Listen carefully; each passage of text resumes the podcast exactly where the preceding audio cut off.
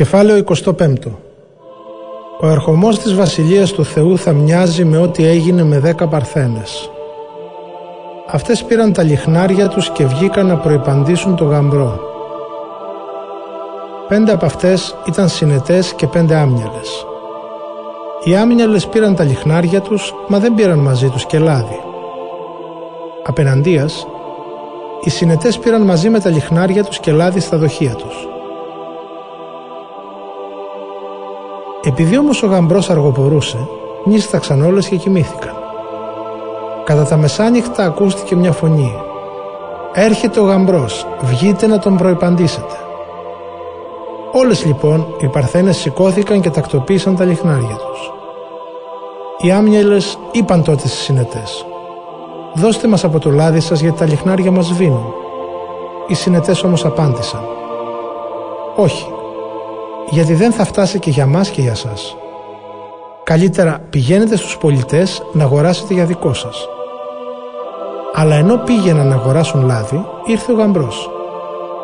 Τότε οι έτοιμες παρθένες μπήκαν μαζί τους στη γιορτή του γάμου και έκλεισε η πόρτα. Ύστερα από λίγο φτάνουν και οι υπόλοιπες παρθένες και άρχισαν να φωνάζουν «Κύριε, κύριε, άνοιξέ μας».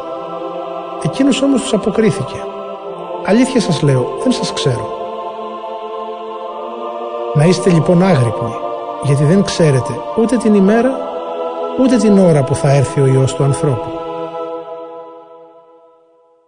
Η Βασιλεία του Θεού μοιάζει με έναν άνθρωπο ο οποίος φεύγοντας για ταξίδι κάλεσε τους δούλους του και τους εμπιστεύτηκε τα υπάρχοντά του. Σ' άλλον έδωσε πέντε τάλαντα, σ' άλλον δύο, σ' άλλον ένα. Στον καθένα ανάλογα με την ικανότητά του και έφυγε αμέσως για το ταξίδι. Αυτός που έλαβε τα πέντε τάλαντα πήγε και τα εκμεταλλεύτηκε και κέρδισε άλλα πέντε. Και αυτός που έλαβε τα δύο τάλαντα κέρδισε επίσης άλλα δύο. Εκείνος όμως που έλαβε το ένα τάλαντο πήγε και έσκαψε στη γη και έκρυψε τα χρήματα του κυρίου του.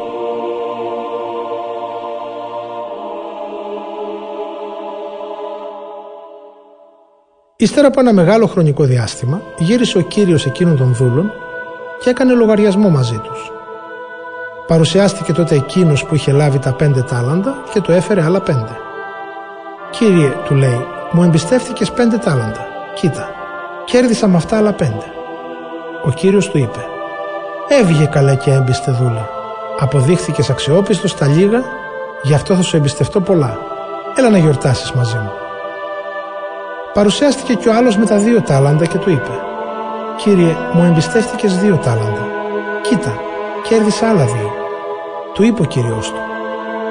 Έβγε, καλέ και έμπιστε δούλου. Αποδείχθηκες αξιόπιστος στα λίγα, γι' αυτό θα σου εμπιστευτώ πολλά. Έλα να γιορτάσεις μαζί μου. Παρουσιάστηκε και εκείνος που είχε λάβει το ένα τάλαντο και του είπε «Κύριε, ήξερα πως είσαι σκληρός άνθρωπος. Θερίζεις εκεί που δεν έσπηρες και συνάζεις καρπούς εκεί που δεν φύτεψες. Γι' αυτό φοβήθηκα και πήγα και έκρυψα το τάλαντό σου στη γη. Ορίστε τα λεφτά σου. Ο κύριος του το αποκρίθηκε.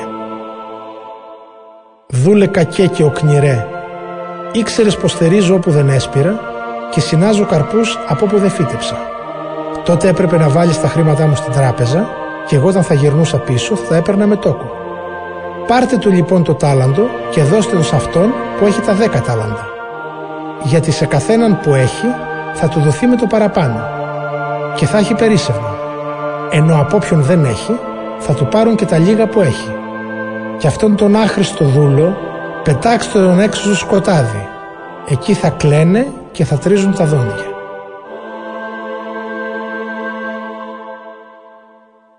Όταν θα έρθει ο Υιός του ανθρώπου με όλη του τη μεγαλοπρέπεια και θα τον συνοδεύουν όλοι οι Άγιοι Άγγελοι, θα καθίσει στο βασιλικό θρόνο του. Τότε θα συναχθούν μπροστά του όλα τα έθνη και θα τους ξεχωρίσει όπως ξεχωρίζει ο βοσκός τα πρόβατα από τα κατσίκια. Τα πρόβατα θα τα τοποθετήσει στα δεξιά του και τα κατσίκια στα αριστερά του.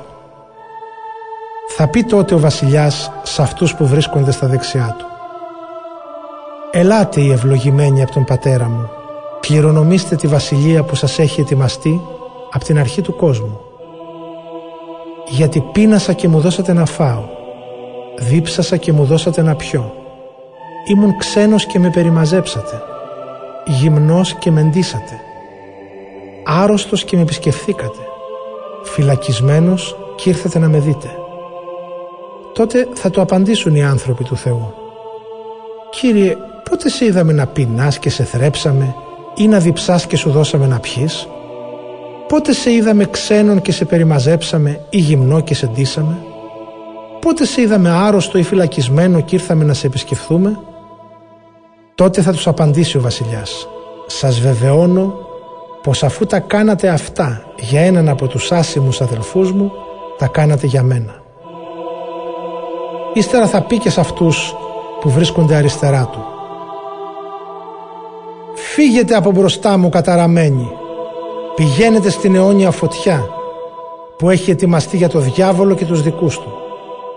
Γιατί πείνασα και δεν μου δώσατε να φάω. Δίψασα και δεν μου δώσατε να πιω.